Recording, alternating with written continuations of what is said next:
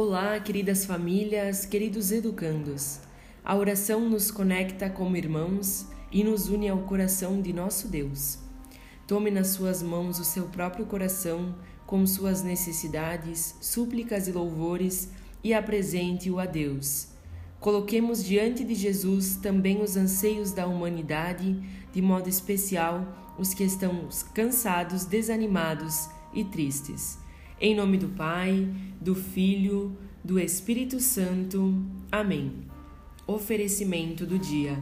Deus nosso Pai, eu te ofereço todo o dia de hoje, minhas orações e obras, meus pensamentos e palavras, minhas alegrias e sofrimentos, em reparação de nossas ofensas, em união com o coração de teu Filho Jesus, que continua a oferecer-se a ti na Eucaristia pela salvação do mundo.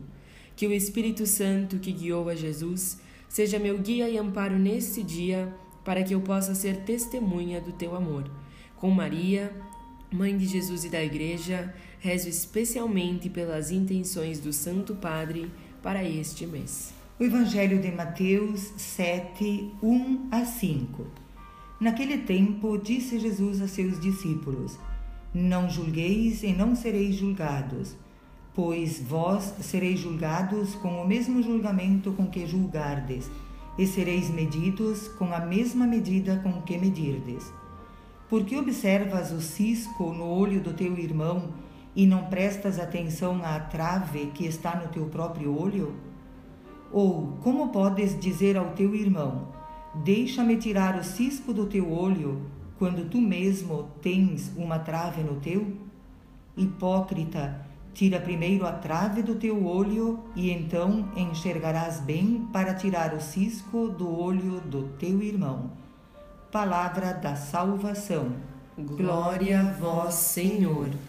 Jesus se posiciona contra o julgamento arrogante. Trata-se do julgamento que despreza e condena. Emitir juízo sobre alguém é, no mínimo, imprudente. Primeiro, porque toda pessoa é um mistério e não está em nosso poder conhecer-lhe o interior, o que pensa e o que sente.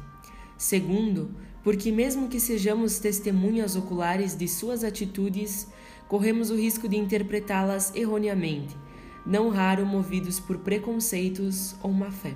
Não fomos criados para condenar, mas para amar.